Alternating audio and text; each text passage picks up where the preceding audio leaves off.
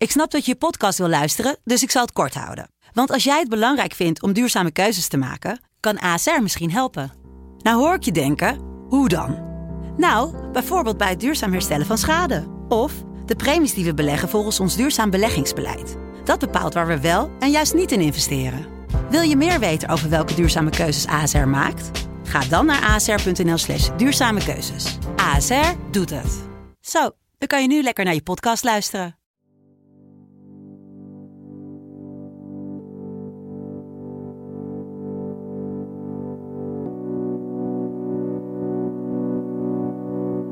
Heb jij ook altijd gedacht dat slechts ongeluk en pech jou in de weg hebben gestaan van een profcarrière? Dan is de komende aflevering er eentje voor jou.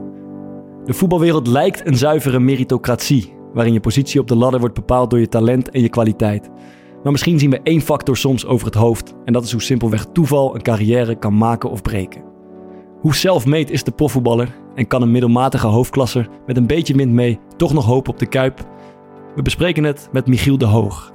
Ook bij hem zat het onderweg gewoon een beetje tegen. Anders hadden we hem ook als voetballer kunnen aankondigen. Maar hij werd correspondentjournalist en brengt in die hoedanigheid de broodnodige ratio en wetenschap in de voetbalwereld. Michiel, goed je te zien. like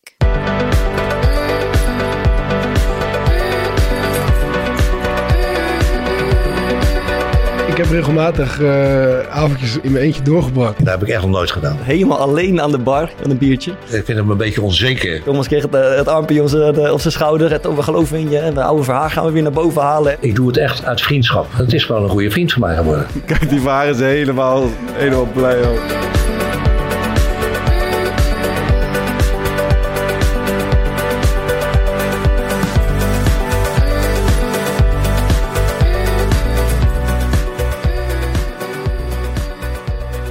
Ik denk dat Danny Post weer echt kwaad in de auto zit nu, man. Wat dan? Ja, Ja, die, ik, ik sprak hem een tijdje terug en die maakt zich ongelooflijk woest dat jij hele moeilijke woorden gebruikt in een intro waar het niet nodig is. Ja, ik, ik leg hem wel gelijk uit. Misschien, eh, misschien helpt dat een beetje. Ehm, ja, klopt het eigenlijk? Ben je ooit een voetballer die een beetje pech heeft gehad? Of heeft dat er überhaupt niet ingezeten bij jou? Eh, nee, ik heb het zelf afgekapt. Ik, ik, eh, ik moest... ehm, het had er nooit ingezeten, dat voorop. Ehm, ehm, maar ik voetbalde en tenniste alle twee zoveel dat mijn ouders dat niet meer konden bolwerken. Mhm. Die vroegen op eh 12-jarige leeftijd wat ik echt het allerliefste wilde. Ja. Jij was En er he- zo eentje die moest kiezen. Ja, en helaas koos ik nog voor erger. tennis. Oké.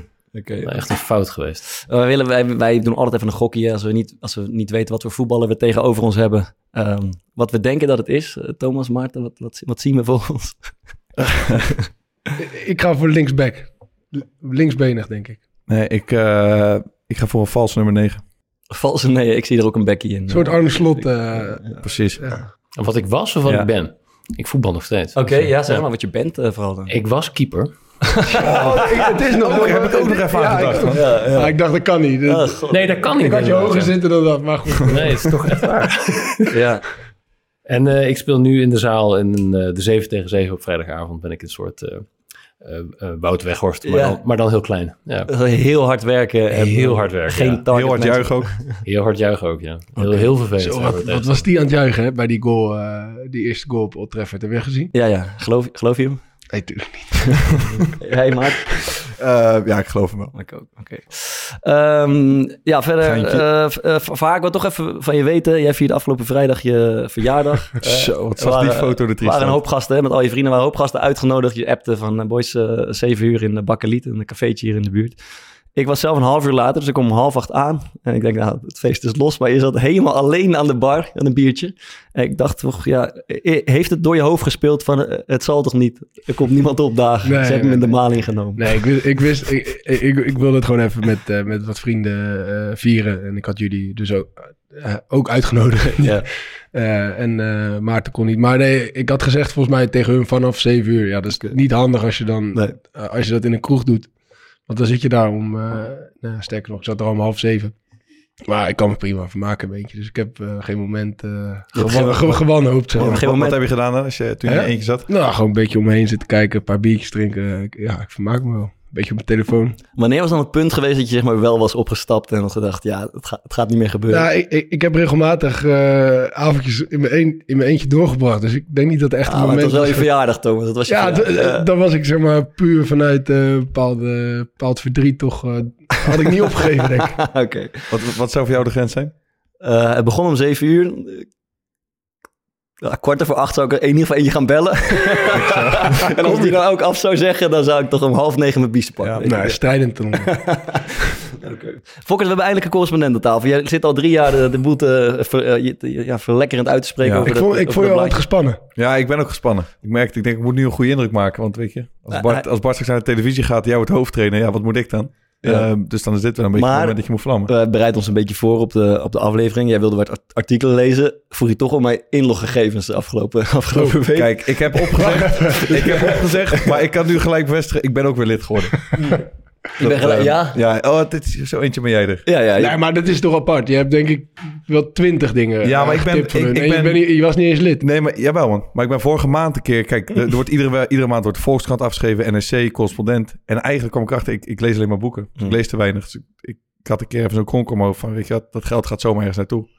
Dat moet ik even, even uitzetten. Dus dat eh, had ik gedaan. Dus voor de broekriem uh, Even aangetrokken. de boekriem. Ja, weet je, het wordt... eh, ja, er komen karige mics aan. Dus eh, Ik snap het. dan moet je ook een beetje jezelf in bescherming nemen. Ik snap het. Eh, Michiel, als ik me niet vergis, jij hebt ooit eh, geschiedenis gestudeerd en Engels, dacht ik. Ja.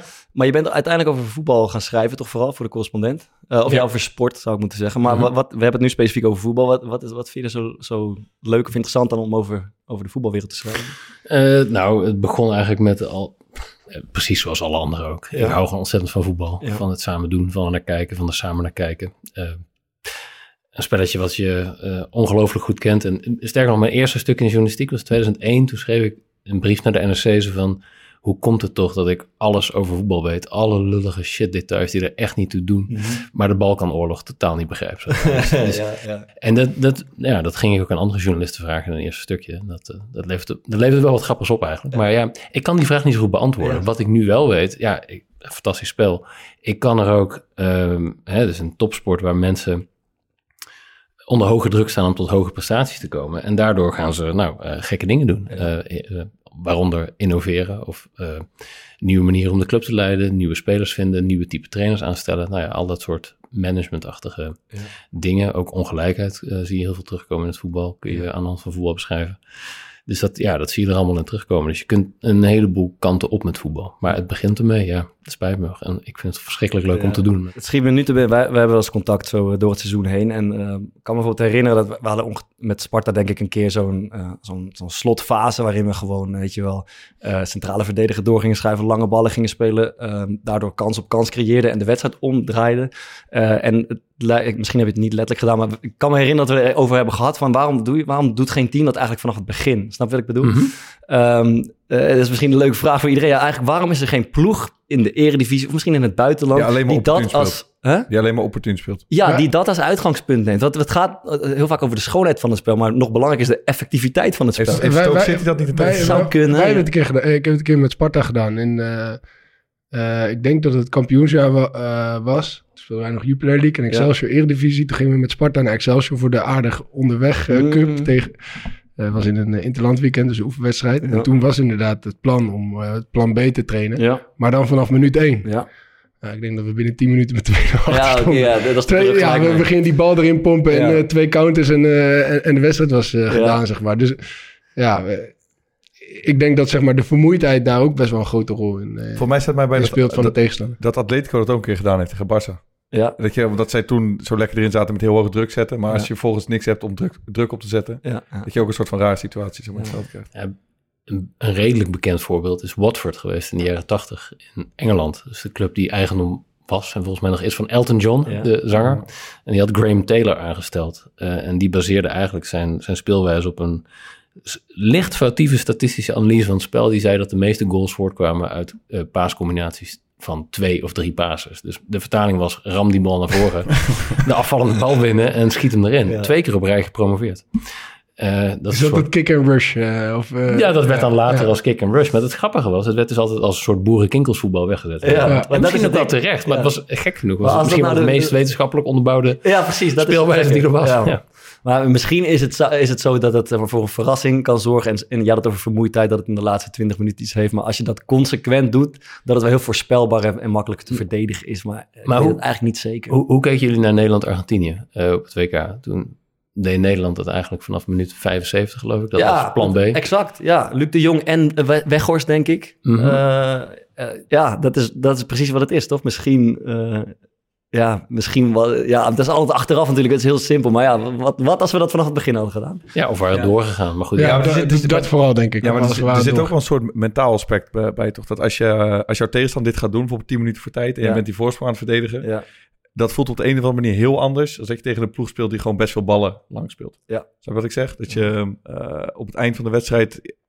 Je hebt ook het idee van, kut, zo, als hij nou gaat vallen... dan gaan ze erin geloven. Ja. Ehm, dus er zit, ik weet niet, het, het gevoelsmatig is het ook heel anders... eh, als dat je bijvoorbeeld in de tiende of twintigste minuut al veel lange ballen gaat spelen... of dat je het laatste kwartier even zegt, Ja. we pompen er iemand bij... Ja.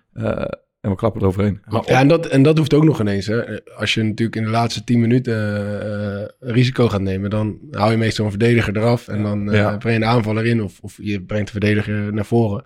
Maar je zou ook kunnen zeggen van nou, we nemen wat minder risico, maar we gaan wel wat opportunistisch spelen. Ja. Ja, dat is wel, is wel interessant. Ja, we hebben dat met VVV eigenlijk ook wel veel gedaan. Ja, dat hebben jullie zeker veel gedaan. Ja, dat met- je... met Seuntjes en, Seuntjes en en Opoku. Opoku, ja. Nou goed, het was even een, eh, een hersenspinsel. Even jou, uh, Michiel, want je eh, eh, interviewt ook voetballers zeg maar, door de jaren heen. Eh, wat zijn over het algemeen jouw ervaringen daarmee? Het contact met voetballers, kom je makkelijk binnen? Zijn ze, eh, praten ze makkelijk, praten ze graag? Bart Vriends wel. Huh? Ik heb nog nooit nee gezegd. Ja. Ja, We hebben- eh, wel tien artikelen gemaakt. to- Eh, toevallig een keer bij Bart Vriends naar binnen gelopen, toch? Die had allemaal bordjes neergezet, heel de stad. eh, Bart Vriends met een pijltje en dan uiteindelijk de deur opengezet. Nou, misschien kies ik ze er ook een beetje op uit op spelers die waarschijnlijk wel zin hebben om te praten. Ja. Maar ik leg het ook altijd voor, je moet er wel zin in hebben. Het moet geen moedje worden. Ik, ik ben geen dagbladjournalist. Ik hoef niet per se over voetbal te schrijven. Ja. Als iemand er echt zin in heeft en een verhaal te vertellen heeft en gedachten heeft over voetbal, ja, dan wil ik graag met je praten. Ja. En eh, nou, dat heb ik met jou gedaan. Ja. Willem Jansen was een ontzettend goede interviewee toen Ja. hij speelde bij eh, FC Utrecht. En ja, Stefan de Vrij is, is, is misschien wel een van mijn favoriete voorbeelden. Die wil misschien nog wel langer over voetbal praten dan ik over voetbal Ja? wil praten. Ja, Hoe, hoe ging dat in zijn werk? ja, ik, het begon ermee dat ik ooit, eh, of dat ik hoorde dat, dat Stefan samenwerkte met een privécoach. Om dus los van de trainer of de assistent met iemand van buiten af te werken aan zijn spel. Dus een spel met video te analyseren en beter te worden. Met die twee ben ik in gesprek gekomen. Heb ik een paar keer bijgezeten hoe zij samen dat spel analyseerden. Ik, ik had echt geen idee. Eh, twee uur lang op alle mogelijke details doorpraten. Is- is- is daar iets-. Is daar iets van bijgebleven? Iets heel specifieks? Nou, met name dus, nou ja, een van de, best wel veel dingen, maar een van de dingen met name continu eh, het moment opletten dat de bal al dan niet speelklaar is.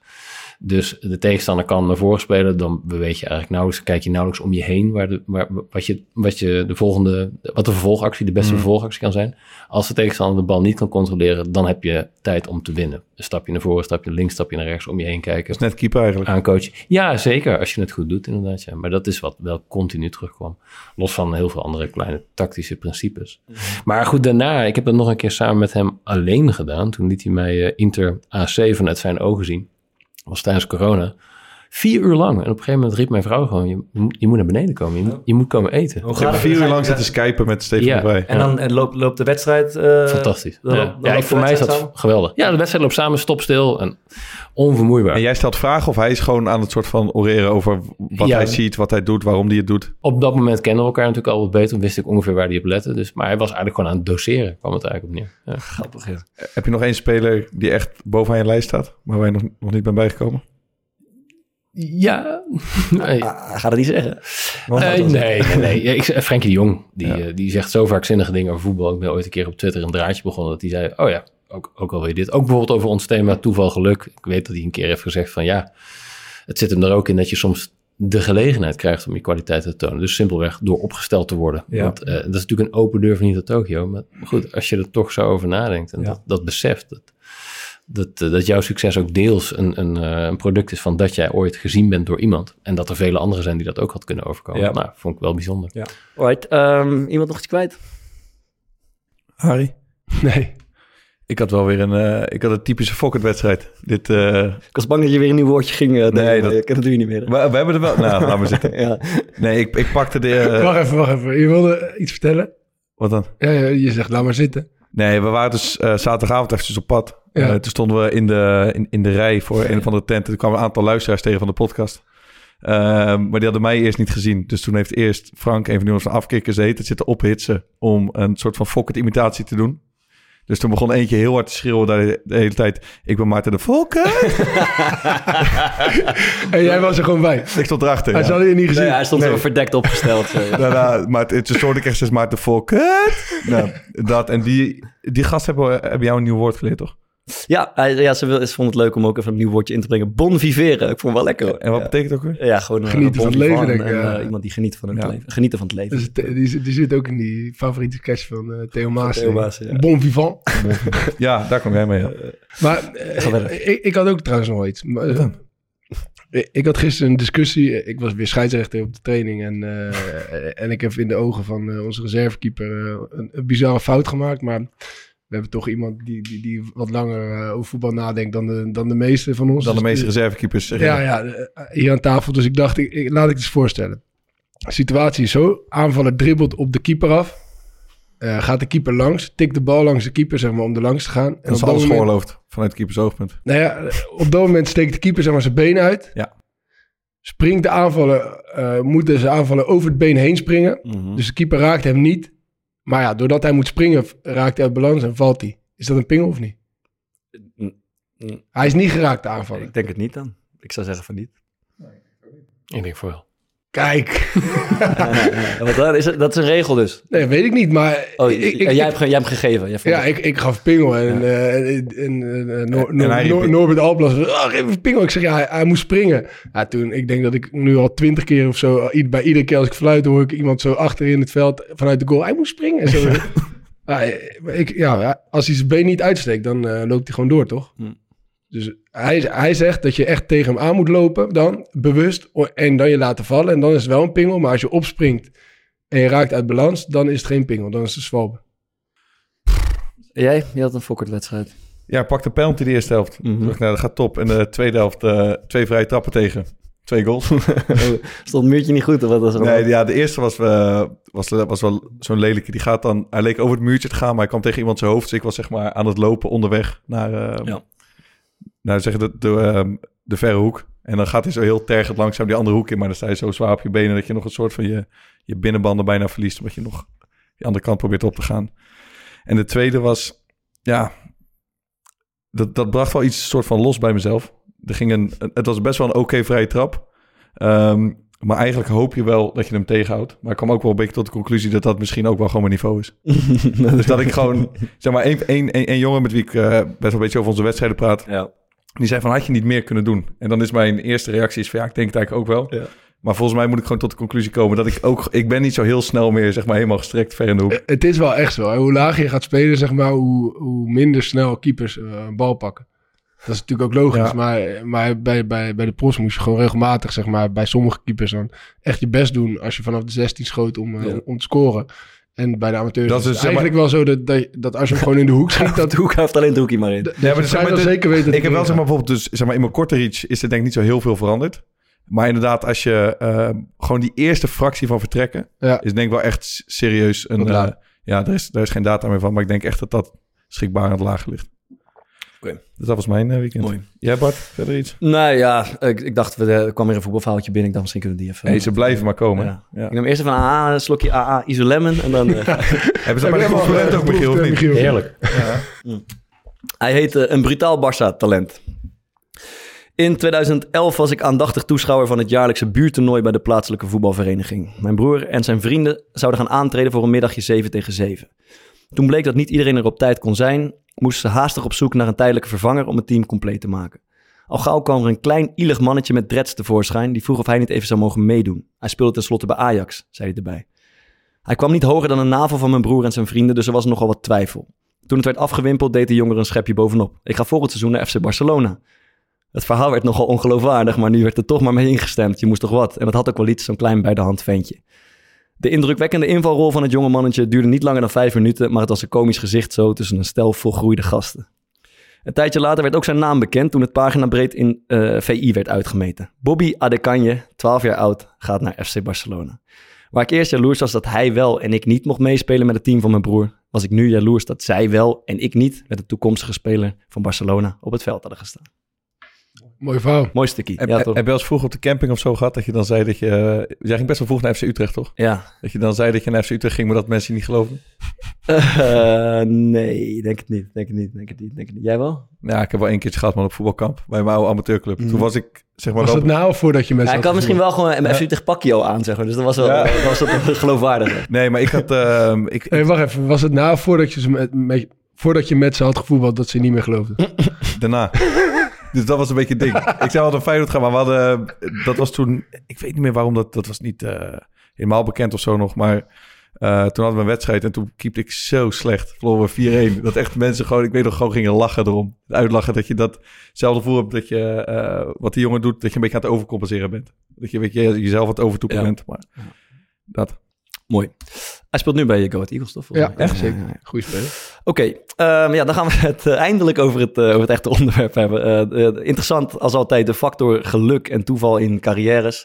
Eh, maar misschien eerst even in het, in, in het voetbal als sport, in het algemeen, in teamverband. Heb jij, Michiel, het gevoel ehm, dat, dat voet- toeval een grote rol speelt in het spel voetbal? Als je het vergelijkt met andere sporten, zeer zeker wel, ja. Ja, en waar, waar zit hem dat verschil in? Nou ja, je, je, ehm, in, de, in, de, in de aard van het spel, de dynamiek, zeg maar. Dus de spelers kunnen overal komen, je kunt overal tussenkomen. Je hebt een bal niet vast in je handen, bijvoorbeeld, zoals in basketbal, waar je veel meer controle over hebt. Eh, en in de, ja, eh, nou ja, er zit, eh, met name in toernooien heb je natuurlijk gewoon maar een klein aantal wedstrijden, waarin Ja. veel dingen kunnen gebeuren. Ja. Eh, dus ik denk dat die twee variabelen kun je eigenlijk elke sport zo'n beetje aan, aan afmeten. En dan, Ja. dan, dan zie je ze op een lijn tussen, nou, een muntje opgooien aan de ene kant Ja. en schaken aan de andere kant. Schaken wint bijna altijd de beste. Daarom was het ook laatst zo, eh, zo interessant dat eh Carlsen de, Ja? twee wedstrijdjes verloor van Ja, die, is, van die knakker. schaken dan, wij, wij spelen ook Ja, eh, maar dat, die had, die dat had dan- een buttplug in, hè? Ja, Met, precies. die had- de, moest, de, de pareltjes, ja, maar dat Ja. is niet bewezen. Nee, dat is, dat is nog best een interessante eh, kwestie op dit moment, ja. Maar het zou kunnen, daarom dacht men het ook. Misschien Ja. dat het daarom juist dat soort wilde theorieën wel de ronde deden, omdat het eigenlijk niet kan. Dat was volgens mij Ja, maar het één- kwam toch ook, er was toch gewoon, eh, het was geanalyseerd dat je, je hebt op een gegeven moment zetten die eh, alleen een computer ka- kan zien. En daar doet dan bijvoorbeeld een Carlsen doet 10% daarvan. Eh, en die gast deed dat, weet ik veel, zes keer zo hoog. Dus het werd gewoon vooral daarop gebaseerd. Dat hij dat, Maar, eh, maar, En dat hij vals had gespeeld bij online toernooitjes. Ja, het feit dat zijn rating zo snel steeg, Ja. dat het niet echt te Ook verklaren dat, is. maar dat is data. niet rock solid. Zeg Nee, maar. maar goed, in ieder geval schaken is... Ja, is schaken dan de meest, zeg maar, ongeveer de meest zuivere sport, zou je kunnen zeggen? eh, ja, dat lijkt me wel. Dat komt namelijk omdat de, stukken liggen er voor iedereen om te zien. Er is verder geen interactie. Ik kan jouw stukken niet omstoten zomaar. Ik kan, jou, ik kan jou ook niet in je gezicht gaan... eh, Het voelt ook van alles de sporten die ik heb als, als de grootste nederlaag als je een partij schaak verliest Ja, maar je- je- tegen je- een, dan- een vriend of een je, je zou dus zeggen dat je de minste, eh, dat er de minste manieren zijn om excuses te zoeken als je verliest. Ja, ja. Maar mensen zijn er toch verdomd goed in. ja, jij ook toch? Nee, helemaal niet. Ik, ik neem me altijd gewoon als een man. Precies, we hebben de menselijke creativiteit weer. Ja. Nee, maar als je hebt verloren ben je gewoon slechter. Ja, Ja. Dat is wat je bent. Ja. daarom doe ik het ook niet meer. Ja. En is het in het voetballen, ik heb, eh, je hebt er ook wel eens over geschreven, ook niet zo dat, het, dat er eh, relatief weinig eh, doelpunten gemaakt worden? Nee, dat speelt ook mee. Dat komt dus omdat het zo moeilijk is om een doelpunt te maken Ja. door die chaos in de wedstrijd. Dus Ja. ja, En wat dus betekent dat als iemand toevallig eh, een doelpunt maakt, dat het nogal moeilijk is om dat te repareren als sterker team. exact. Ja. Het is een beetje alsof je een soort 60-40 muntje opgooit en die, die 40 die pakt hem dan, zeg maar. Ja, Ja. en dan is het nog maar de vraag of die 60 dat weer gaat lukken, zeg maar. Ook al ben je eigenlijk wel echt beter. Maar dat manifesteert zich dan pas weer aan het eind van het seizoen. Ja. En zo, ja. En, en en heb jij, denk je dat, ehm, laat ik zeggen, 34 wedstrijden, hè, zoals het seizoen hier duurt, is dat genoeg om dat helemaal uit te vlakken? Grotendeels wel, denk ik. Ja. En zijn er ook, laat het nu, Feyenoord staat nu bovenaan. Het is natuurlijk heel moeilijk inschatten in hoeverre dat terecht is of niet. Eh, daar lijkt het overigens wel op. Maar ja, laat ik zo zeggen, zou, zou het bestaan dat er een onterechte kampioen, eh, misschien niet eens zo Feyenoord, maar aan het eind van het seizoen, dat er dus een kampioen is die eigenlijk onterecht kampioen is? Nee, in ieder geval met, met, met opvallend veel geluk kampioens. Ja. ja, ja, ja. Ja, aan het eind van de voetbalseizoen is natuurlijk lastig. Een voorbeeld wat de afgelopen jaren veel wordt aangehaald wat dat betreft is Leicester City inderdaad Ja. in de Premier League. Die, Ja. eh, die in onderliggende data niet de beste waren. Ja. Zoals gezegd, dus in hun kansencreatie voor en tegen, waar jullie het recent over hebben gehad, Ja. ehm, staken ze er niet echt bovenuit. Ze hadden Ja. bijvoorbeeld wel ontzettend veel penalties gekregen. En Ja. Dan kun je natuurlijk weer afvragen, is dat kwaliteit of is dat ook geluk? Is het Nou, normaal wel zo dat de kampioen bijvoorbeeld bij die expected goals echt torenhoog bovenaan staat? Ja, meestal wel. Ja. Nou ja, torenhoog. Eh, er zijn vaak Hmm. twee of drie andere clubs die daar ook wel... Nu staat het ook vrij dicht bij elkaar natuurlijk. Dus ik heb de, die, die onderliggende data voor dit seizoen in Nederland niet bekeken. Maar in principe, eh, na het eind van het seizoen staat vaak de beste eh, bovenaan. Dat is ook een klacht trouwens, dat je dus in veel competities worden saai bevonden. Omdat er gewoon steeds één club eh, bovenaan staat. Ja, omdat die, Vorig kampioenschap van Feyenoord was toch volgens mij ook zo'n voorbeeld. Dat, dat ze best wel meer geluk hadden gehad dan, eh, dan, dan de rest. ja, nou ja, dat weet ik niet meer precies. Maar als je Ja. inderdaad kijkt naar wederom kansenkwaliteit... en als je dat dan je definitie is van, Ja. van geluk hebben... Ja, inderdaad. Hoe, Ja, misschien is daarom Leicester ook in mijn ogen zeg maar, de, de mooiste kampioen van de laatste twintig jaar of zo. Eh, omdat je, wat je net zegt, dat het soms ook saai is, dat het onvoorspelbaar is, dat, dat er altijd de grootste clubs winnen en dat juist die underdog dan een keer wint. Dat is fantastisch. Ja, en net het seizoen waar de grote clubs om een of andere Ja. reden steken laten vallen. En dat Ja. biedt dan de mogelijkheid Ja. om het toch te doen. In, de, in de rijkste competitie ter Maar- wereld. Hoe mooi maar- we het hebben. Ja, maar het is natuurlijk wel zo. In het geval van Leicester was dat volgens mij wel ook heel duidelijk dat, dat ze in het begin van het seizoen heel veel geluk hebben, hebben gehad, zeg maar, op basis van, eh, van, van die statistiek. En dat, dat dat ook weer een bepaald zelfvertrouwen met zich meebrengt, waardoor, waardoor daarna de prestaties ook een stuk beter werden. Nee, zonder meer. Ja. Dus eh, ja, wel- ja. Je schrijft, ik, heb, ik heb mijn huiswerk gedaan, Michiel, want je hebt hier een keer over geschreven. De statistieken zijn er helder over. Het gaat over Leicester City. Balbezit, slechts in vier wedstrijden van het seizoen had Leicester meer balbezit dan de tegenstander. Toen was Paaszuiver- zit nog... eh, Paaszuiverheid, laagste van de hele competitie. Aantal passes, één na laagste van de hele competitie. En dan toch kampioen worden. Ja, het kan natuurlijk wel. Als je Ja. een hele andere speelstijl hanteert. Ja. ja, En eh, als je het gewoon heel concreet zeg maar, naar voetbal zelf eh, trekt als speler. eh, je hoort best wel vaak, ja, we hebben vandaag echt geluk gehad of we hadden vandaag pech. Maar hoe definieer je dat? Wat is, wanneer heb je gelukkig een wedstrijd gewonnen? Wanneer heb je gelukkig of eh, met pech een wedstrijd verloren? Ja, gewoon de simpele... Zit het helemaal in- over kansen? Ja, het gaat Ja. over de kansen die de tegenstander heeft gemist. Bijvoorbeeld als je dan geluk hebt gehad. Mhm. En dan heb je zelf, ben je zelf twee keer voor de goal geweest. Frommel je er eentje binnen. Of ja, bijvoorbeeld ja, tegen VVV speelde een verschrikkelijke wedstrijd. Echt zo'n 0-0 wedstrijd. En dan gaf wij een voorzet. En toen gaf een van die verdedigers op, op onmogelijke wijze... frommelt hij in zijn eigen doel. Ja. Bij 1-0 voor. En dan kregen zij 10 minuten voor tijd nog drie gigantische kansen. ehm, eh, eh, die ze alle drie niet maakten. En wij wonnen daar. En dat was eigenlijk voor ons de opmaat. We zaten er niet goed in. Naar een geweldige reeks wedstrijden wat Ja. daarna kwam. Terwijl we zaten net op zo'n ja, zo'n kantje boordmoment, weet je. Als we die verloren uit bij Venlo, dan zaten we, zeg maar, een beetje waar Excelsior nu in zit, zo 15, 16. werd het echt moeilijk. Mhm. En toen namen we ineens afstand. En ja, dat heeft heel veel, dat heeft heel veel geluk mee. Ik hoor toch, ehm, maar dat is misschien vanuit mijn oogpunt als keeper, best wel vaak een trainer zeggen: ehm, We hebben helemaal niks weggegeven vandaag. Mhm. En dan Ja. denk ik van ja, er zijn toch eigenlijk best wel veel hachelijke situaties geweest voor de goal. Of waarin je Ja, bijvoorbeeld ehm, echt waar, waarin een tegenstander in een hele kansrijke positie gewoon een waardeloze bal geeft. Ja. Of ineens voor eigen succes gaat. Terwijl het eigenlijk gewoon een grote kans is. Hij bedoelt, ze zijn niet tot een schot gekomen. Maar ja, ja, voor onze keeper heeft geen heeft, we, we hebben Ja. geen penalties weggegeven, weet ik het allemaal. Ja. Maar ik heb dan toch ook wel het idee dat er ehm, dat trainers over het algemeen en ook veldspelers eh, dat iets rooskleuriger soms inschatten. dat zou heel goed kunnen, ja. voor een eigen team sowieso. Ja. Ja, ja, ja, zeker. Dat is, eh, dat is gelijk het, eh, het volgende, dat is nog veel interessanter, zeg maar. Individuele spelers en hun voetbalcarrière. Eh, er is heel... Ik heb bizar veel pech dat is echt niet normaal. La- laten we eens beginnen met de vraag, zeg maar. ehm, eh, wij zijn voetballers, wij kennen veel voetballers. Denken spelers over het algemeen dat hun succes, ehm, eh, eh, dat dat hun volledig toekomt? Dat het gewoon een logische uitkomst is van hun kwaliteiten Ja, en hun harde werken? Of dat er een gelukje bij Dat ligt een beetje in lijn met wat ik net zeg. Volgens mij hebben toch ook jongens over het algemeen een handje van dat als het niet goed gegaan is. Dus stel je, je zit in mijn positie, dat je zegt ja, Het zat een beetje tegen. het heeft toch wel tegengezeten. En als het goed gegaan is, dat het merendeel van de jongens dan toch wel met het gevoel rondloopt van ik heb het zelf afgedwongen. Ik denk dat dat zo is, ja. Wat denk jij? Ja, ik ben het helemaal mee eens. Je hebt, je hebt denk ik een, een- hoe ik het altijd zag, en daar- zo denk ik nog steeds wel over. Als je bijvoorbeeld in een jeugdopleiding kijkt, dan zitten daar spelers tussen waarvan je op dat moment wel met bijna zekerheid kan zeggen, nou die gaat nog eens een keer een kans krijgen, in ieder geval in de eerste elftal. Ja. En daaronder zit een hele pool met spelers, ja, die, die gewoon eigenlijk bijna allemaal inwisselbaar zijn. En, Ja. en, en daarvan gaan er ook een aantal het halen en de meeste niet. Ja. En degene die het wel halen, die hebben dan in mijn ogen gewoon eh, zijn op de juiste, op het juiste moment op de juiste plek geweest. Ja, ja, ja. Eh, en, en zo, eentje, zo eentje was ik er ook. In eerste instantie zeg maar niet op het juiste moment op de juiste plek. En Ja. toen uiteindelijk met een omweg alsnog wel. Maar ja. ja, dat, dat heeft echt veel meer te maken met, eh, met, met toeval. Ja. Dan, eh, dan dat het echt met mijn... Ik bedoel, ik, ik kon het wel. Maar er waren zoveel andere spelers die dat ook konden. ja. Dus ja, ik, ik geloof er wel heilig in dat ik eh, een hoop, hoop geluk heb gehad in, mijn- in mijn leven. Dat ik ben gekomen waar ik ben gekomen. Ja. Hoe, hoe, Michiel, hoe denk je dat het komt dat, eh, dat, dat spelers dat over het algemeen het gevoel hebben dat het aan hunzelf ligt? Nou, niet alleen spelers. Ja, er zijn gewoon tal van experimenten waarin blijkt dat als mensen iets bereiken, of ze dat niet, of dat altijd niet met heel veel geluk is gepaard Ja. gegaan of niet, dat ze dat aan zichzelf toeschrijven. Ja.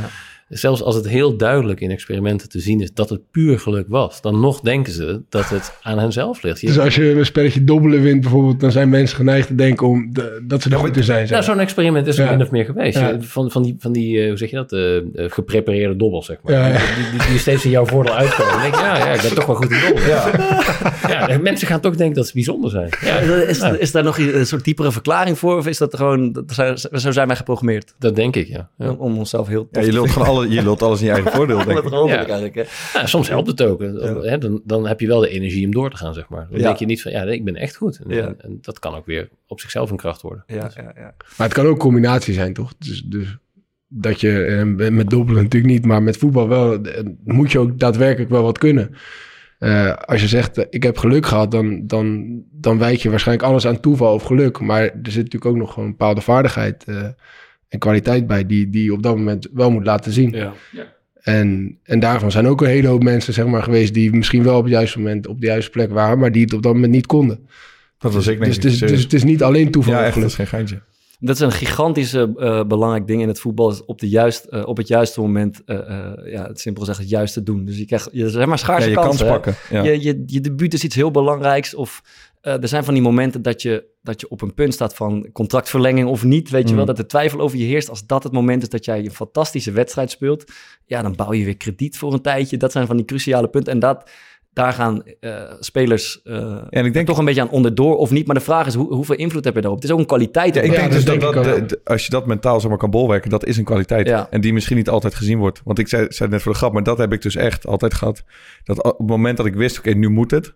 Ehm, of nu wordt er echt naar me gekeken. Ja. Dan had ik, eh, natuurlijk is het ook wel eens goed gegaan, maar dan ging het vaker dat ik eigenlijk onderpresteerde. Dan Ja. dat ik op zo'n moment boven mezelf uitsteeg. Ja, precies. Terwijl als je, terwijl je, je hebt ook jongens gehad die ja, waren gewoon altijd bijvoorbeeld een 6,5 van 7. Ja. En die mochten dan een keer ineens bij de A1 meedoen of bij Jong Feyenoord. Ja. Ehm, en die stegen boven zichzelf uit. Ja. Waardoor je gewoon in één keer heel anders erop komt te staan. Ja. Michiel, je hebt hier recent een, eh, een artikel over geschreven. En daar, daarin gaat het over de eh, paradox of skill. Eh, zou je kunnen uitleggen wat dat, wat dat inhoudt? Ja, Thomas heeft hem net eigenlijk al beschreven. Eh, Oh, hij heeft hem maar zo. Ja. Hij heeft hem al gegeven, zeg maar. Nou ja, de, de paradox zit hem erin dat Ja. hoe, hoe beter een bepaalde groep mensen wordt in een bepaalde activiteit, zeg voetbal, Ja. hoe meer mensen dat worden, dus hoe, hoe kleiner de verschillen aan de top worden onderling. Ja. Eh, dat is ooit wel eens beschreven in, in Amerika in de jaren negentig. Toen kwam er zo'n discussie op die je misschien ook in het voetbal in Nederland kent. Dat, ze, dat er dan een, nou zeg een babyboomer, ik mag dat van mijn vader niet zeggen, maar een babyboomer. Een babyboomer dus. Eh, dat dat, eh, dat, nou, er zijn geen spelers meer zoals Johan Cruijff. Eh, en, Wat was Johan Cruijff? dat werd gezegd door?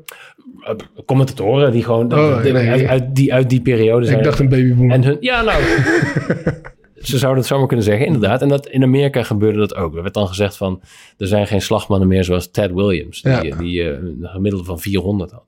Nou, en toen is er zo'n eh, bioloog, eh, de statisticus geweest, die heeft uitgelegd, ja, dat komt omdat al de tegenstanders ook verrekkers goed zijn geworden. Dus al, als al die pitchers ook beter worden, dan word je als slagman als vanzelf ook een stukje minder goed.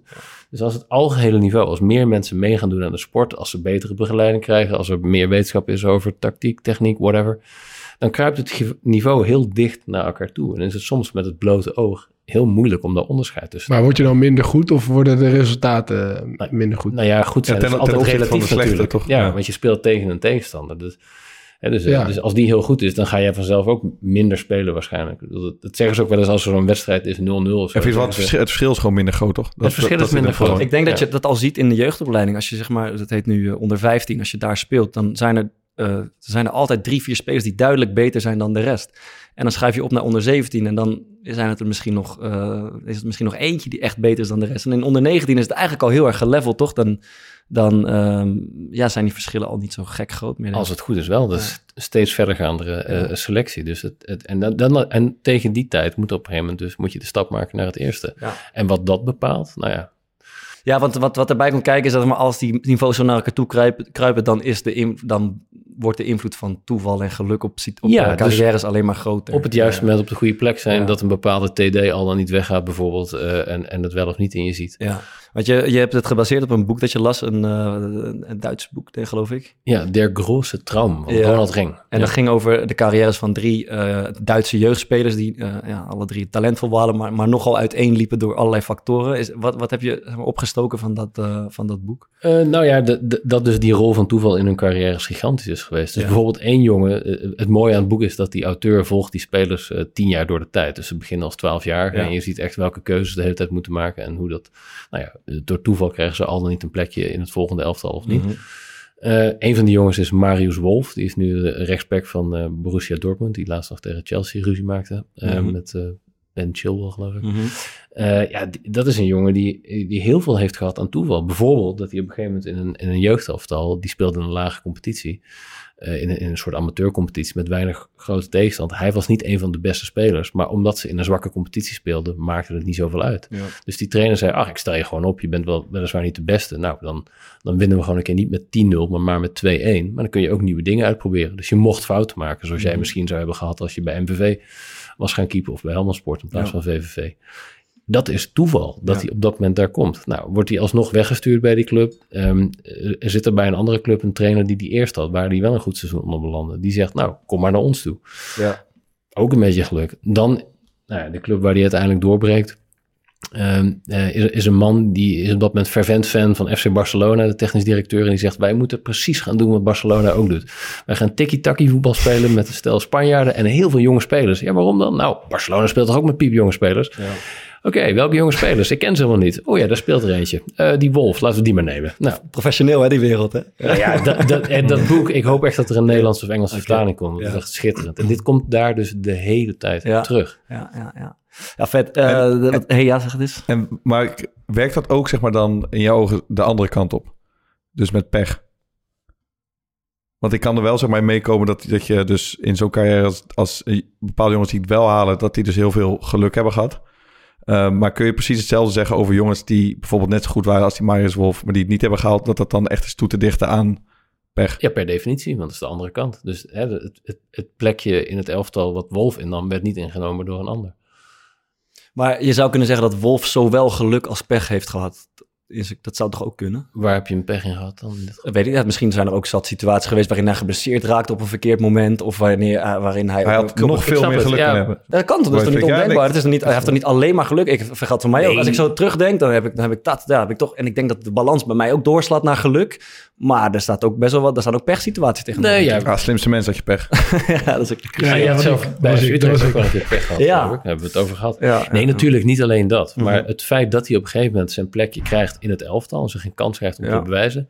Ja, dat is op een gegeven moment echt heel veel waard. Ik heb een keer een verhaal gemaakt met die eh, Noorse spits, Alexander Surlot. Die Ja, was zich ja. daar ook zeer van bewust. Dat hij op een gegeven moment kon hij van Midtjylland... Dus, dus eh, deed hij het even heel goed nadat hij bij Groningen totaal was mislukt. Verschrikkelijk ging dat, ja. Ja, eh, bij Midtjylland, allerlei clubs wilden hem hebben. Ja. En toen dacht hij, hm, wat zal ik gaan doen? Nou, hij koos dan uiteindelijk toch voor een lage club uit de Premier League. Toen zei hij echt letterlijk, ik kies Premier League. Want op, op het moment dat ik daar ook maar één wedstrijdje speel... dan ben ik vanaf dat moment een Premier League spits. Dan zo. wordt er anders naar mij gekeken. Ja, ja dat is echt zo, ja. Ja, dat is natuurlijk ook een kwaliteit dat hij uiteindelijk heeft afgedwongen. Maar hij snapt wel heel erg hoe dat werkt. Als je één keer een plekje aan tafel hebt gekregen... dan wordt er anders naar je gekeken. Ja, ik, ik refereerde voor, eh, voor, voor- ging het over rode kaart. En dan heb ik dat momentje gehad dat ik in de play-offs van Go Ahead Eagles rood kreeg na 30 minuten. Penalty tegen, eh 1-0 achter. Eh, en, en over, over geluk en pech gesproken. Een logisch gevolg voor, voor mijn gevoel was geweest dat wij die wedstrijd hadden verloren. eh, en de play-offs moesten verlaten en in de Jupiler League bleven. Maar het gebeurde niet, want mijn tegenstanders wonnen met 10 die, die wedstrijd, of werd gelijk geloof ik. We gingen door, uiteindelijk belanden we in de Eredivisie. En als je hebt over stempel, daardoor heb ik een stempel gekregen toen uh, Eredivisie spelen. Dat is, heel, dat is veel waard. Je kan 34 wedstrijden laten zien dat je een Eredivisie speler bent. Maar ja, als ik daar toch een beetje aan terugdenk, dan denk ik dat had natuurlijk... Dat was misschien wel logischer geweest gezien die ene wedstrijd, dat het helemaal niet was gebeurd. Zeg maar. Dus dat, uh, ja, dat herken ik zeker. Ja, en op bepaalde kantelpunten. Ik bedoel, Ja. dat, hebben ze hier in 2010 ook beleefd, zeg maar. Dan kan het balletje net de verkeerde kant Ja, vallen. En dan ben je zes jaar terug in je, Ja, in je, ja, ja. in je En, ontwikkeling. en le- en level zegt dat bij de meesten wel redelijk, zeg maar. Want als ik nu naar jouw verhaal luister, Mhm. zeg maar, over Eredivisie spelen. Je, je komt zeg maar wel in de situatie om pech of geluk te hebben. Ja, tuurlijk, ja. En een hoop spelers, Je creëert de voorwaarden. nou ja, dat is toch, ja, dat is toch wel een beetje zo. Ja, Maar- maar dat gaat, oké, wij stonden op dat moment zeg maar zesde. Maar dat geldt Ja. ook voor de plekken 7 en 8 en 4 en 5. Ja, hè? ja. Dus dat is, het, het, tuurlijk, het is zo. Maar nee, ja, dit, ja dit, het is zo eh, ongrijpbaar, zeg maar. Want ja, ik, ik kan ook duizend momenten uit mijn carrière eh, bedenken, zeg maar, waarvan ik denk, nou als eh, bijvoorbeeld ik, ze- Sparta speelde finale na-competitie tegen Dordrecht op het moment dat ik hier al had getekend. Ja, ja, ja, die verloren ze, waardoor ze in de, in de Jupiler League bleven. ja. Als ze die gewonnen, ja, dan, Als ze jou niet gehad misschien. ja, dan, dan was ik nog steeds gekomen. Ja. Alleen dan was de kans dat ik een rol van betekenis in dat elftal had gespeeld Ja. natuurlijk een stuk kleiner geweest. Ja. Dus dat, ja, dat zijn, ja, dat is natuurlijk gewoon maar eenmaal zo. Laten we eens een hele lastige vraag, maar laten we eens proberen een percentage te hangen aan datgene wat jij in je carrière hebt bereikt. Ehm, hoeveel daarvan is, is, is skill, logisch, eh, eh, hoofd, eh, fysiek, techniek, talent? En hoeveel daarvan is, hoeveel procent daarvan is, is, is toeval of geluk? Dat is heel lastig, maar we- ik denk dat we allemaal wel tot iets kunnen komen. Begin maar. Ja, ik, ik zou denken zo misschien dat ik aan 20% of 30% eh dat ik denk dat dat eh flipper coin shit is. Dus dat, dat wil niet zeggen dat ik ineens eerste klasse was geworden, maar het had ook keukenkampioen divisie kunnen zijn, maar het had ook Groningen of Twente kunnen zijn. Dat denk ik echt, dat het een beetje in die range zit en dat, het, dat daar 20% van ongeveer, het slaat natuurlijk nergens op, maar wel eh, door toevallige facetten komt. Is het krijgen van een bepaalde trainer of een bepaalde trainer tegenkomen, valt het onder toeval? Enorm, ja.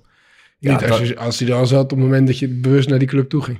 Ehm, ja, maar dan zou pff, ja, bij mij nog wel wat meer, denk ik, man. Eh, omdat ik zelf, zeg maar, ehm, ik ben zo gevoelig voor mensen met wie ik werk. eh, en die hebben zoveel invloed op hetgeen wat ik in een wedstrijd kan laten zien. Ja. Is dat ik met enige zekerheid durf te zeggen dat als ik eh, Hans Kroon nooit was tegengekomen. Ja. ehm, Galit Belassen, dat is de keepstrainer van die ik bij Feyenoord in de A1 kreeg. En Harmen Couperus, mijn Ja. keepstrainer bij Heerenveen uiteindelijk. ehm, dat ik nooit bijvoorbeeld tot Jong Oranje was doorgestoten.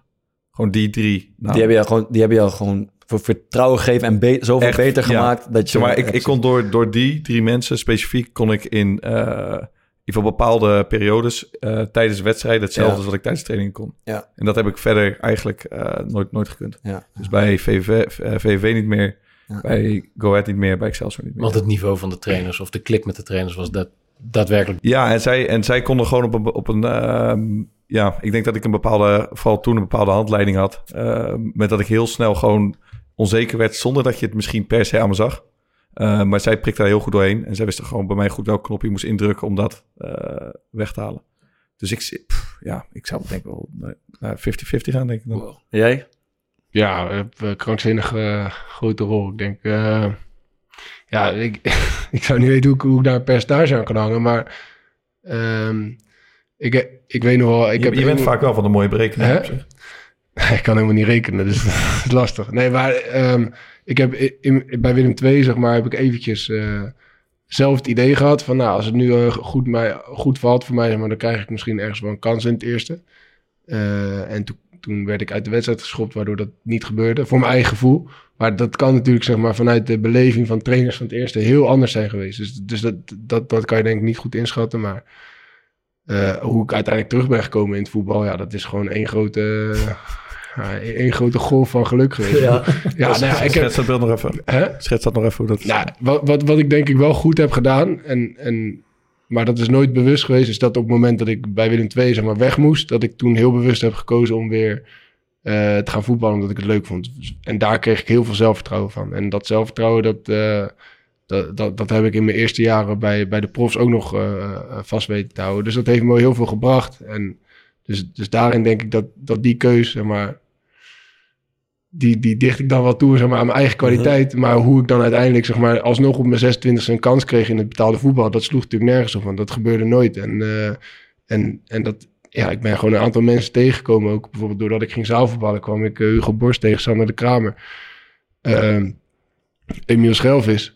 Ja, en die hebben, gewoon, die hebben gewoon letterlijk een aantal keer mijn naam hier laten Ja, vallen op ja, het kasteel. Ja, en, en, en dat, heeft, dat heeft 100% geholpen. Ja, en, Maar dat, en dat is, dat is niet bewust geweest, maar dat klopt. is gewoon, ja, ik ging in met mijn broertjes voetballen en, en ik speelde toevallig in een competitie tegen, tegen hun team. Met een paar van die kopstukken die een beetje kennis bij Sparta hadden. En, en, en zo ben ik hun tegengekomen en, en die, die, die nodigden me wel eens uit voor toernooitjes, weet je wel, en dan ging ik met hun meedoen. En Ja. toen kwamen ze erachter van, ja, hij is, hij is toch wel echt, echt goed en, eh, en het ging hier alleen maar slechter. Ze Ja. werden hier 16 op een gegeven moment. Ja, t- eh, toen zei ze van, nou, zullen we niet eens gewoon een keer eh, proberen? Ja, dat, dat slaat nergens op. Dus ik Ja. denk eh, wel 80, 90 procent. Eh, wat, wat, denk- wat denk jij, Michiel? Hoe, hoe zou je dat inschatten? Eh, ja, voor het voetbal in het algemeen. Dus dit is Ja. echt best wel hoog hoor, geloof ik. Ja. Die, die schatting zo richting 40% zeg maar van de Ja. uitkomst. Ja, het is, je kan het heel flauw maken. Het begint natuurlijk ook al op de plek waar je geboren bent, het gezin waar je uitkomt. Ja. Het feit dat je gezond Of- lijf hebt, dat soort dingen Of de maand waarin je bent geboren. Ja, vertel, vertel, ja, vertel daar eens wat over. Dat, Ja. dat is natuurlijk ook cruciaal. Nou ja, januari eh, kinderen, februari, maart kinderen zijn zwaar Wanneer ben jij oververtegenwoordigd. vriend? Mei. Dus, Oh, jij bent nog op het randje. Ja, Jij, jij, bent in januari. Nee, jij bent ik ben in, februari, eh, Vaar is maart. Ja, ik zag laatst weer die statistiek van dat je eh, weet ik wel, onder 16 elftallen Feyenoord, Ajax, PSV of zo. Ja. En dat over- gewoon 75% Je, je zou eigenlijk zeg maar vetpercentage iedere maand moeten meten en dan kijken in maart en februari of er, of er bij komt. Door al het, al, al het gebak wordt, eh, wat er in die, eh, in die maanden wordt getrakteerd door jarige spelers. dat is niet normaal. Bijna ieder, het is iedere week eh, raak. Ja, en voor de mensen die dat niet weten, dat komt... Ja, Michiel, jij kan het veel beter Ja, dat is het uitleggen. geboortemaandeffect. Dus in de, in de jeugdafvallen speel je als 7, 8, 9-jarige samen met eh, spelers die bijvoorbeeld in december zijn geboren. Ja. En die zijn dus een stuk eh, eh, jonger dan jij. Dus dan ben je eigenlijk al een jaar, in ieder geval chronologisch ouder. Heb Ja. je meer kunnen voetballen, ben je sterker, meer, nou ja, gewoon meer ervaring. Dus ben je gewoon beter. Nou. Het interessante is dat dus voetbalclubs kennen dit fenomeen. De wereld kent dit fenomeen al 60 jaar. En het is overduidelijk een, een, een selectiefout. Ik bedoel, je wilt scouten op kwaliteit. En wat je eigenlijk doet, je scout op rijpheid. Gewoon, hè, dus ik heb wel jeugdopleiders gesproken die zeggen... ja, mijn moeder kan dit ook eigenlijk. Bedoel, het is echt, je pikt gewoon steeds de sterkste op dat moment. ja. Ja, niks ten nadele van zijn moeder. Misschien was hij een hele getalenteerde scout. Maar het is, het is, dat is best wel een beetje sneu. En dat effect neemt eigenlijk alleen nog maar toe. Ja, ja, Dat er steeds meer vroeggeboren, vroegrijpe voetballers in jeugdopleidingen zitten. ja, ja. Maar i- i- En ook overleven uiteindelijk. Er zitten nog steeds meer vroeggeboren voetballers in de Eredivisie. Ja. En in de Jupiler League. In, in bijna alle competities. En daar wordt nog steeds niet echt... eh, er is niet echt een, eh, ant- een oplossing voor. Nee, is vrij lastig. Als Ja. je dan opeens heel geforceerd alleen maar laatgeboren kinderen gaat scouten. Ja, dan, dan, dan, dan kijk je alleen maar naar geboortedatum, niet aan kwaliteit. Dus het is een, effect is een indicator. Het toont aan dat er iets niet goed gaat. Ja. Alleen hoe je het oplost, dat is echt verdomde lastig. Ik zou er wel goed rekening mee houden. Is een van de dingen die de KNVB probeert te doen. Dat is niet makkelijk. Om selectieleeftijd later te maken. Dus eh, niet te snel indelen in goed, niet goed. Ja. Want op het moment dat je dus als vroeggeboren speler bij andere goede spelers komt, dan ga je weer samen spelen, word je beter gezien, krijg je Mm. betere trainers, meer aandacht, word je ook beter. Ja. Zelfversterkend effect is dat. Dat was eerlijk, vroeger bij de jeugdtoernooi was dat niet normaal.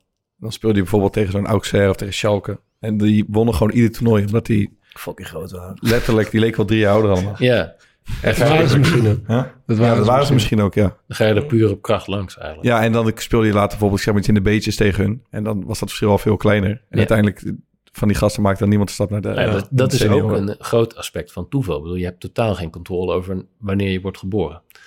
Eh, maar het heeft wel een duidelijke invloed op je carrière. Dus heel veel van die laatgeboren kinderen, die vallen gewoon af. Gedesillusioneerd of gewoon niet geselecteerd. Of ze gaan een andere sport doen. Ik denk dat je die eh, wel vaak gaat horen vanaf nu. Ja, Ik had prof kunnen worden, maar ik ben in november geboren. laat Dat is een hele fijne studie. om nog even... Om Ik, heb, even- ik zat nog heel even na te denken over, dit, ik zei net 80, 90 procent geluk. Eventjes in mijn hoofd voorbij zien laten komen. En dan ge- gebeurt het toch weer dat je jezelf denkt van ja, dat is ook niet helemaal terecht. Want Ja, je was toch wel heel erg goed ook gewoon. Nou ja, ik maakte wel eh, volgens mij in vier seizoenen iets van 120 goals of zo. Dus, dus het is niet dat ik helemaal niks... En, en, en ik koos ieder, ieder jaar bewust om daar te blijven. Maar wat waren je expected goals? Die is Goeie vraag. rustig. Ja, om nog eh, toch even te, schetsen hoe vluchtig het kan zijn. Een situatie, eh, Thomas was daar ook bij. En eigenlijk gold het voor jou ook. Eh, we staan met Sparta. Eh, ik sta er niet zo goed op. Ik zit vaak op de bank. Wel niet, wel niet. Ik mocht eigenlijk wel vertrekken. Nou, ik heb de trainer overtuigd dat ik toch nog even mocht blijven. Ik kom uiteindelijk in de basis. Speel een periode heel goed. Dat wordt gezien en erkend. Ehm, nou, dat, tot, tot zover loopt het allemaal. Ik raak geblesseerd. Dat zou je pech kunnen noemen. Ehm, dat loopt twee maanden lang. En op een gegeven moment eh, krijg ik in die blessureperiode, terwijl ik daarvoor aardig ging, de mededeling dat ik mag vertrekken bij Sparta. Dat zou voor mij betekenen, oké, dat moet ik accepteren. Nou, dan val ik terug naar eh, bovenkant Jupiler League. Misschien een heel ander, misschien mijn oude club weer, weet je. Valt ik toch weer terug. Sparta speelt dat weekend. Ik ben geblesseerd, Thomas misschien ook. Eh, verliezen, ze verliezen met 7-0 voor Feyenoord. Trainer ontslagen diezelfde avond. Volgende dag op kantoor bij de technisch directeur, die het wel in je ziet zitten. Goh, je mag toch wel blijven als je wil. Als je voor je kans wil gaan, mag je wel blijven. Dus de, eh, eh, de 7-0, toeval. Ik had er geen enkele invloed op. Het ontslag van de trainer, toe- toeval. Eh, het komt mij best wel goed uit. En vervolgens, ja, ziet de, ziet de wereld er voor God voor Thomas ook eigenlijk ja, eh, ongeveer. voor mij is het niet meer eh, veel beter geworden dan toen.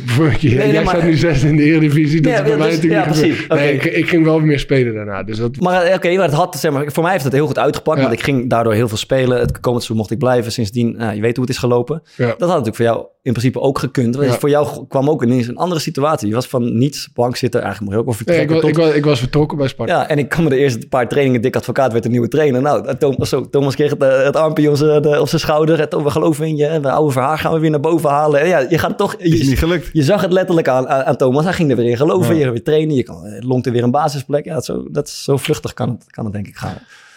Of Andries Noppert en Mark Vlekken, die de geluk Ja. hebben gehad dat toevallig een, een, nou, een onorthodoxe bondscoach met een onorthodoxe keeperstrainer opeens een onorthodoxe keuze durven maken. Ja. Ik bedoel, Andries Noppert's carrière ziet er van dit moment waarschijnlijk toch ook heel anders uit. Er is wel het een en ander gebeurd het Nou afgelopen ja, jaar. maar goed, ik. weet niet of er een transfer gaat uitrollen uiteindelijk voor hem. Maar ja, hij zal er voorlopig ook wel bij blijven zitten. En Ja. wat dat allemaal voor hem gaat doen. Ja, Ja, ja, ja. Krankzinnig. En maar, zijn er zeg maar, nog meer, dan misschien kunnen we duiden wat algemene eh, voorbeelden van waar... Ja, blessures toch? Ja, blessures is een heel groot, eh, heel groot ding. Waar, waar- spelers, het, zeg maar, waar het niet over skill of, of, of talent gaat, maar Ja, over- nee, eh, over blessures wil ik wel wat zeggen. Want Mhm. dat gaat denk ik een stuk vaker over, over, over vaardigheid en over talent dan, Ja. dan men doet, doet geloven, Ja, zeg maar. Want eens. ik denk als je heel lang op je tenen moet lopen of bijvoorbeeld eh, niet goed herkent hoe je voor je eigen, eigen lichaam moet zorgen of zulke soort dingen, Ja. dat je sneller eh, blessures krijgt. Dus men- mensen zijn heel gauw te, g- geneigd te denken van ja, eh, weer een blessure en weer een blessure. En eh, ik weet echt niet waar het door komt. Ja. Eh, terwijl, terwijl vaak die oorzaken best wel, nou nu zeker, ten opzichte van vroeger, maar gewoon, gewoon goed te vinden zijn. En eh, ja, eh, je hebt natuurlijk contactblessures waar je gewoon eigenlijk bijna geen invloed op hebt. Ja. Maar die andere, ja. Ja, gewoon het, het, het hebben van een sterk en fit en, en, en weerbaar lijf is een talent op zich, toch? Dus Denk dat is, wel, ja. eh, ja, daar ben, ik, daar ben ik het eigenlijk al mee eens. Maar, maar ook gewoon uit situaties blijven waarin je Mm. mogelijk geblesseerd kan raken. Dat is denk ik ook een kwaliteit. Ja, ja, ja. maar Wout Brama, die lag er volgens mij anderhalf jaar uit omdat hij een verkeerde sneaker had gekocht. Bedoel, eh, Ja, maar Louboutins bij Wout Brama, dat gaat ook wat, niet zo. wat, is- wat, is- wat is het verhaal met Wout Brama? En Ja, die had een schoentje gekocht en, en waardoor hij eh, een, een, een, een afwijking aan zijn hiel kreeg en zoveel pijn. En ze wisten gewoon niet wat het was. Ja. En uiteindelijk had hij een... Toch iedere keer die schoen weer aantrekken. Nou ja, ik ik denk een hele mooie schoen. Hij was heel duur, denk ik. En uiteindelijk, Ja, ja. ik weet het niet, Maar maar het van zijn vriendin gekregen, denk ik. Ze werd onder druk gezet. eh, ja, uiteindelijk moest hij een hele risicovolle operatie ondergaan. Dat van tevoren niet duidelijk was of het succes zou hebben. Ja. En na een half uurtje was het gepiept, was hij er vanaf. Wel anderhalf jaar stilgestaan in de periode van ontwikkeling dat hij Nederlands elftal ja. Dus ja. Eh, Maar, maar re- relativeren we... Ik heb de neiging om alles aan, aan geluk en pech toe te schrijven, überhaupt in het leven. Maar relativeren we het niet ook een beetje kapot, zeg maar, zo met z'n allen? Eh, het, ik, ik heb het idee wel. dat het wel inwisselbaar is voor een deel, maar ook weer niet, natuurlijk niet. Ja, volgens mij moet je de, Het- eh, toch de nuance aanbrengen dat je wel gewoon een bepaald basisniveau nodig hebt om het te redden als prof. Ja, Dat je, je kan, je wordt niet eh, heel gelukkigerwijs ineens een hele goede voetballer. nee. Maar je komt wel, als je een bepaalde basis hebt, eh, kan je wel met enig toeval zeg maar in situaties komen waardoor je carrière gewoon veel beter kan verlopen Ja. dan bij andere gasten. Ja. En er zijn natuurlijk spelers die echt heel erg goed zijn. Hè, voor, wie dat, voor wie die factor geluk veel kleiner is, die komen er toch wel. Maar daaronder zit wel een, een grote groep waar- waarvan ik altijd denk... Dat, Ja, wat- wat- ontloot kan niet zo zij zeggen. Michiel dat in de absolute top de factor toeval groter is of kleiner dan Ja. bijvoorbeeld op Bart's niveau? Oh, die is moeilijk zeg. Ik zeg, Eh, mijn eerste, mijn onderbuik zou zeggen dat het daar kleiner, is. Voor mij ook zeker. Ja, nou ja, daar, daar kom je als prutser niet zo... Nou ja, goed. Ja. Ingewikkeld verhaal. Nee, maar je zult niet zomaar bij PSG in de baas staan als je, als je eigenlijk niet... Maar ja, die... Maar hij- eerlijk, Het blijft wel- bij Sparta ook niet hoor. Nee, maar Nee, nee, nee, daarom, daarom. Nee, dus jullie kijken al Ja. naar de absolute top. Ja. Ik bedoel, Ja. zie, zie, je het, zie je het als een piramide en dan heb je dat topje. En snijd die nog een keer af en nog een keer en nog een keer, nog een keer, Ja. nog een keer. Dan zit je in een heel klein piramidetje. Ja. Daar heb je 16, of wat is het, hoeveel selectieplaatsen? Laten we zeggen 20 plekken in de Mm. selectie. Ja. Voor gasten, voor, voor 100 gasten die die kunnen innemen. ja, en waar Ja, de Me- jeugdspelers aan Messi, zitten. Me- Messi en Ronaldo bijvoorbeeld. Hebben die heel veel geluk gehad in hun carrière? Of, of, of, ja, ik eh, ken dat verhaal met Messi en zijn, eh, zijn groeiproblematiek. niet- Ja, Niet precies, maar dat zou natuurlijk heel goed fout hebben kunnen gelopen op die leeftijd. Dat hij er nooit was gekomen. ja, Ja. zo ja. En dan de, zeg maar, het, het cliché van geluk dwing je af. Eh, valt daar iets, is dat een zinnig cliché? In die zin dat je aanwezig moet zijn, goed genoeg moet zijn om dat geluk te ontvangen, inderdaad. Ja. Kijk, ik, ik kan nooit in de Eredivisie voetballen. Dat, Ja. dat, dat was nooit een optie, omdat ik gewoon te slecht was. Ja. Ja. In die zin dwing je het af. Ja, ja. Ja, dat ze wel eens zeggen van geluk dwing je af door heel vaak op goal te schieten. Nou, we zien dat dat bijvoorbeeld, eh, dat wordt ook wel eens gezegd, dat langzaam afscheid wordt genomen van die fase. Oh ja, oké, dat is waar. Maar het gaat ook veel over Feyenoord de laatste tijd. Die scoren zeg maar vijf of zes keer in de laatste minuut. Eh, Dat zou je enigszins gelukkig kunnen noemen. Maar ik denk, als je daarnaar gaat kijken, dat dat het afdwingen is van geluk. Omdat ze de tweede helft eh, constant op de helft van de tegenstander willen spelen. Blijven aanvallen, blijven drukken. Mensen in de 16 blijven brengen. Ja, dan gaat, die, eh, dan gaat de tegenstander een keer barsten, toch? Dus dat is volgens mij veel logischer dan dat het geluk is eigenlijk.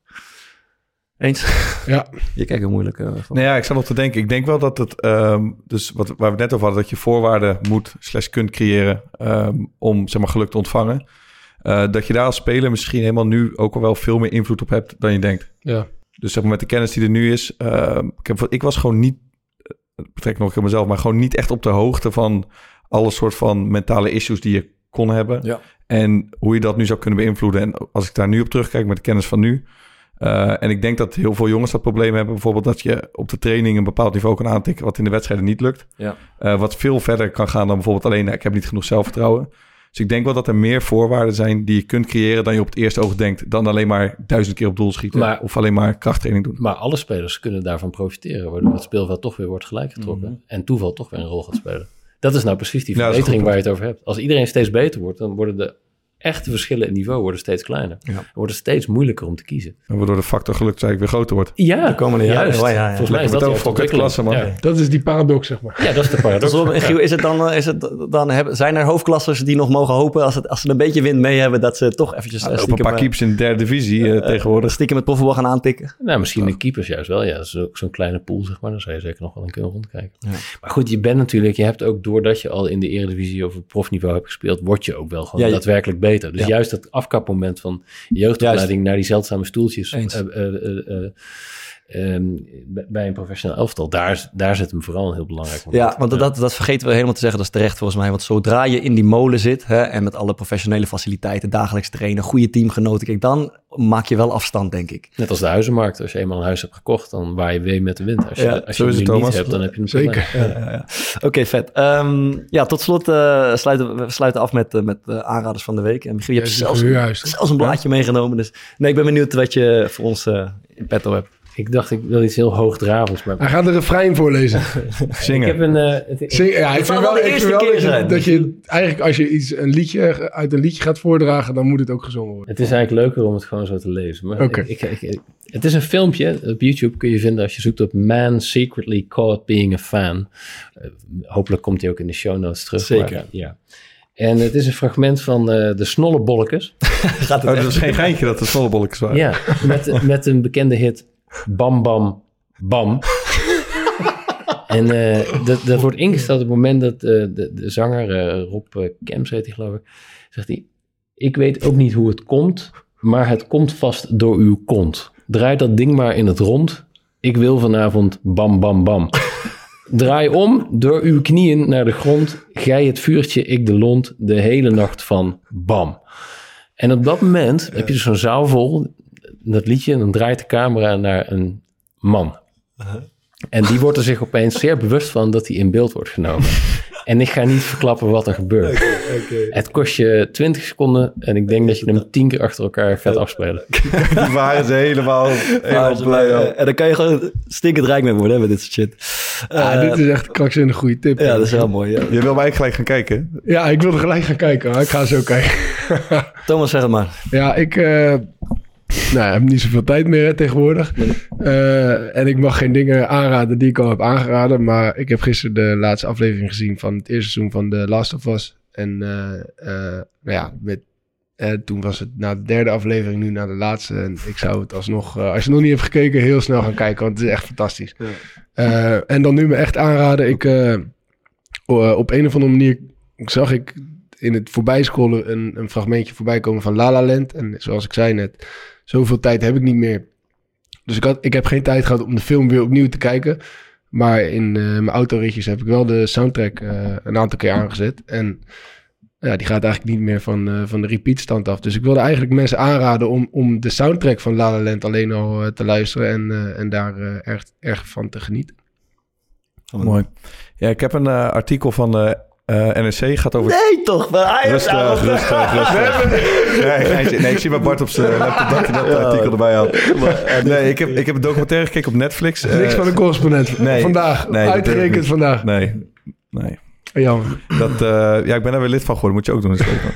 Nee, ik, eh, ik heb een documentaire gekeken op Netflix. Die heet Emma eh, 370. Ja. En dat gaat over die verdwenen vlucht van Kuala Lumpur eh, naar Peking. Kwam Lisa trouwens achter dat Beijing en Peking dezelfde stad waren van de week. Dat, eh, toch leuk om het nog te benoemen. Maar het was een rust, toch? Nou, was het nou wel afgegeven? Nee, kijk, dus dat is het ding. Het zijn, het zijn drie afleveringen. En wat ik eigenlijk... Het, het, het verhaal zelf is krankzinnig. Dat, dat vliegtuig is misschien wel, misschien niet deels teruggevonden. Eh, maar waar het, eh, wat ik er vooral vet aan vond... is dat je helemaal wordt meegenomen in hoe nou eigenlijk een complottheorie ontstaat. En uiteindelijk, want je, je begint gewoon met... oké, fuck, die vlucht verdwijnt van de radar. Ehm, nou, paar dagen later komt er een persconferentie van de, eh, eh, van, vanuit Maleisië. En ze zeggen, nou, we, we weten het niet. En dan word je gewoon een soort van eh, chronologisch meegenomen van... oké, hoe wordt het officiële verhaal verteld en gevormd? Hoe komt een of... Ja, het is eigenlijk een soort van tast. Een, een, een journalist die een blog schrijft... die zegt dat de Russen het hebben gedaan. En die heeft alle argumenten voor. En je wordt in zijn verhaal meegenomen. En het derde verhaal is dat... eh, Amer- Amerika was toen de tijd in de Zuid-Chinese eh, zee bezig met allerlei eh, militaire oefeningen. En er is dus ook een derde narratief dat zij het hebben gedaan. En aan het eind weet je het nog steeds niet. Ehm, en je bent ook best wel in de war van, oké, welke is het? Maar je wordt dus heel mooi, eh krijg gewoon stap voor stap te zien, oké, hoe ontstaat zo'n theorie? Ehm, en je ziet dus, dat vond ik best wel vet om te zien eigenlijk. En ook wel lastig. Dat je uiteindelijk gewoon best wel grote groepen mensen hebt. Ook die direct bij die vlucht betrokken zijn. Dus mensen die of voor Malaysian Airlines werken. Of die eh nabestaanden zijn van mensen die, die daar zijn verdwenen. Die gewoon totaal niet op één lijn liggen over... oké, wat is hier gebeurd? Wie is hier verantwoordelijk voor? En hoe moet het aangepakt worden? Ehm, dus dat was erg vet. Ik heb het in twee dagen helemaal afgezien. Heb je het gezien? Ja, ik ben het helemaal met je eens. Hoe, hoe echt oprecht slimme mensen hele rare dingen gaan geloven. Ja. Het leek net de pandemie, wat dat betreft. Ja, absoluut. Ehm, ja, we, we hadden het voor de uitzending eventjes over eh, het aankoopbeleid, transferbeleid van clubs, over, het- over eh, het gebruik van data, et cetera. En je bent soms geneigd te denken dat het bij de grotere clubs eh, in de wereld of in Nederland, dat het allemaal wel goed geregeld is en georganiseerd is. En toen las ik van de week, afgelopen maandag, een artikel in eh, NRC, dat heet hoe Ajax in een permanente staat van crisismanagement kwam. En dat is een reconstructie van hoe die transferzomer is gegaan. En dat lijkt voor de buitenwereld goed, hè. Die Anthony is verkocht voor, voor, voor heel veel geld en die jongens naar Bayern München en er zijn weer wat gasten voor teruggekomen, Bobby en weet ik het allemaal. Maar als je die reconstructie leest, die is geschreven door eh, Steven Verseput en Joris Kooijman, dan denk ik, ja, dat hang- hangt ook van houd je touwtje aan elkaar en, en loesje zaakwaarnemers en eh, Overmars die totaal geen eh, verslaglegging doet. Dus het is allemaal maar gewoon WhatsApp berichtjes heen en weer. Het is, het is zo rommelig dat het bijna gênant wordt als je het mij vraagt. En dan gaat het natuurlijk over een miljoenenbedrijf. Ehm, met heel veel aanhang. Een klein voorbeeldje is die transfer van Ocampos van Sevilla. Die dan is, dan is dan gehaald voor een paar miljoen. Die staat dan met zijn gezin op, op, Schiphol. Vervolgens gaat de RVC eh, ervoor liggen, want te veel geld betaald. Die jongen weer terug. Uiteindelijk hebben ze hem toch nog gehuurd. Heeft 20 minuten gespeeld of weet ik veel wat.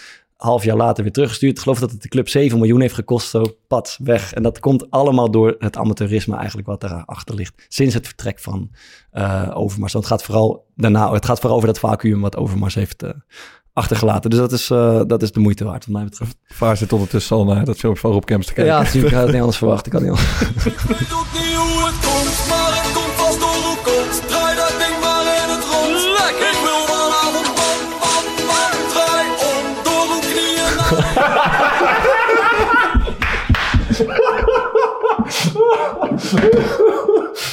Hij is wel echt heel sterk. Wat een goede titel ook zeg. de titel ook weer? Man secretly caught being a fan. Oh, god. Ja, dat is, een fant- ja, dat is een geweldig stukje. Oké, man. Ehm, ja, om mij af te sluiten, Michiel, ook nog een, ook nog een liedje graag. ja. Ja, ik had ik, eh, moeilijk om te kiezen, man. Maar ik heb het binnen, binnen het thema proberen te houden. Een van mijn favoriete bands, Pulp, eh, Ja. Britse band. Eh, in eh, december 1995 geweldig concert van gezien. Ik was van mijn 16. Die hebben een liedje Something Changed. En dat liedje gaat, begint letterlijk van... I wrote this song two hours before we met. Waarin hij zijn geliefde ontmoet. En vervolgens een heel eh, zoetsappige toekomst mee ingaat. Ook dat hangt erg van elkaar van, aan elkaar van toeval. Oké, eh, daar gaan we uit. Eh dankjewel voor je komst. Was leuk. Ja man. Ehm, ja, volg ons. We zijn er 10.000 10.000 volgers. Het is gelukt, hè? FanVP heeft het FanVP, gefixt. Ja, Ja. zeker. En verder stuur een leuk verhaaltje in op courepodcast.gmail.com. Kom naar kleedkamer Eh, 1. mag. Drink Isolemon. En, eh, maak Daar het. ben ik. Ik ga naar de wc. Tot later. Hoi.